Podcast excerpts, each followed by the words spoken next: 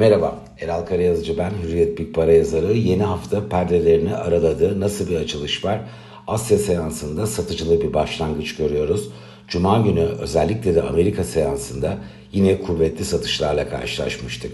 Neydi sebep? Jackson Hole Ekonomi Sempozyumunda Fed Başkanı Powell'ın şahin açıklamaları. Fed enflasyonun iç dinamikleriyle ilgili aslında kaygılarının devam ettiğini ortaya koydu. Ve bu da piyasa aktörlerinin önümüzdeki süreçte beklediği faiz artırımlarının görece daha yüksek olabileceğine işaret etti. %3,5 civarında piyasa Fed'in faiz artırım sürecini sonlandıracağını düşünürken artık %4'e belki biraz daha üzerine çıkmasının ihtimal dahilinde olduğu düşünülüyor. Ve bu Cuma günü Amerika seansındaki satıcılı başlangıçta ana faktördü. Bugün Asya seansında aslında onun iz düşümünü ve var olan o momentumun sürdüğünü görüyoruz. İkinci bir faktörse bence arka planda çok daha etkili. Doğalgaz fiyatlarında, elektrik fiyatlarında hızlı tırmanışın sürmesi. Geçen hafta biz sadece Cuma günü Avrupa'da vadeli doğalgaz kontratlarında %7,8'lik bir artışa şahit olduk. Hafta bütününde %41, Temmuz ayında %81 yükseldi vadeli doğalgaz fiyatları. Tabii bu enflasyona çok büyük bir besin kaynağı, eş zamanlı olarak da ekonomiyi frenleyecek, maliyetleri kuvvetli şekilde arttırıp tüketim üzerinde de baskı yaratabilecek bir unsur. Bunun da Avrupa merkezli olarak dünya geneline yayıldığını görüyoruz. İşte bu patırtının, gürültünün içinde aslında Türkiye'de Borsa İstanbul'un tarihi bir performansına sahne oldu Ağustos ayı. Türk lirası bazında %21'lik bir artış. Dolar bazında yine yaklaşık %20'lik artış. Dolar Türk lirası buraya kadar olan bölümde artık 2 işlem günü kaldı. Yarın da tatil, Türkiye piyasalarında en azından dolar TL'de işlem geçmeyecek. %1,5 yükseldi.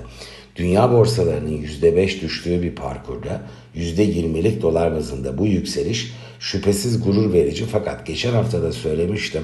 BIST'in artık zorlanabileceği bir parkura geldik. Çünkü Cuma günü dolar bazında 175 dolar bir direnç seviyesiydi. Burası test edildi. Bunu 175-180 bandı diye biraz daha esnitebiliriz. Ve BIST son 4 yıl göreli olarak diğer borsalarla kıyasladığımızda en yüksek değere ulaştı. Şimdi bir, aşağı yönde alan görece artmış oldu. İki, yurt dışında Ağustos'un bu satıcılı seyri tekrar rotanın yukarıya döndüğü bir hale kendini çevirmedikçe ben Borsa İstanbul özelinde de aşağı yönlü risklerin yukarı yönlü fırsatlardan daha baskın hale geldiğini düşünüyorum.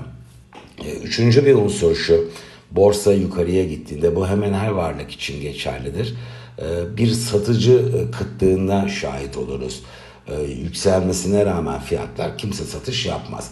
Fakat burada işlemcilerin bir bölümü kısa vadeli ritmik analiz yapanlar ise eğer, ibre bir şekilde şu ya da bu nedenle aşağıya döndüğünde dün satmak konusunda hiç istekli olmayan, nazlı olan aktörlerin bir anda satış konusunda çok daha iştahlı hale geldiğine şahit olabiliriz. Burada da belirleyici unsur aslında temel dinamikler değil, kısa vadeli teknik analiz göstergeleridir, ritme göre davranmaları. Şimdi şu ana kadar Borsa İstanbul'da bununla pek karşılaşmadık. Geçen haftanın ikinci yarısında Çarşamba, Perşembe, Cuma, bu 3 güne bütün halinde baktığımızda bir zorlanış kendini net bir şekilde ortaya koydu. Ama net bir şekilde kısa vadeli trend işte aşağıya döndü. Biz de pozisyon kapatalım refleksinin baskınlığına şahit olmadık. Eğer önümüzdeki günlerde yurt dışında hakim olan bu negatif havada radikal bir pozitife dönüş olmazsa, ben BIST adına bu yönde bir riskin de masaya gelebileceğini düşünüyorum ki bu ritmik ordinoların arkasından da yine stop loss ordinoları devreye girebilir. Alt alta topladığımızda TL bazında 2950 puan civarına kadar, dolar bazında bakarsak da 150-155 dolar bandına kadar Borsa İstanbul'da önümüzdeki haftalarda bir geri çekilmeyle karşılaşmamız çok büyük bir sürpriz olmayacak. Bu mutlak senaryo mu? Elbette değil, ama potansiyel bir risk masaya gelmiş durumda ve en azından BIST'te yukarı yönde yola devam edilmesi olasılığını azaltan bir tablonun ön plana çıktığını söyleyebiliriz.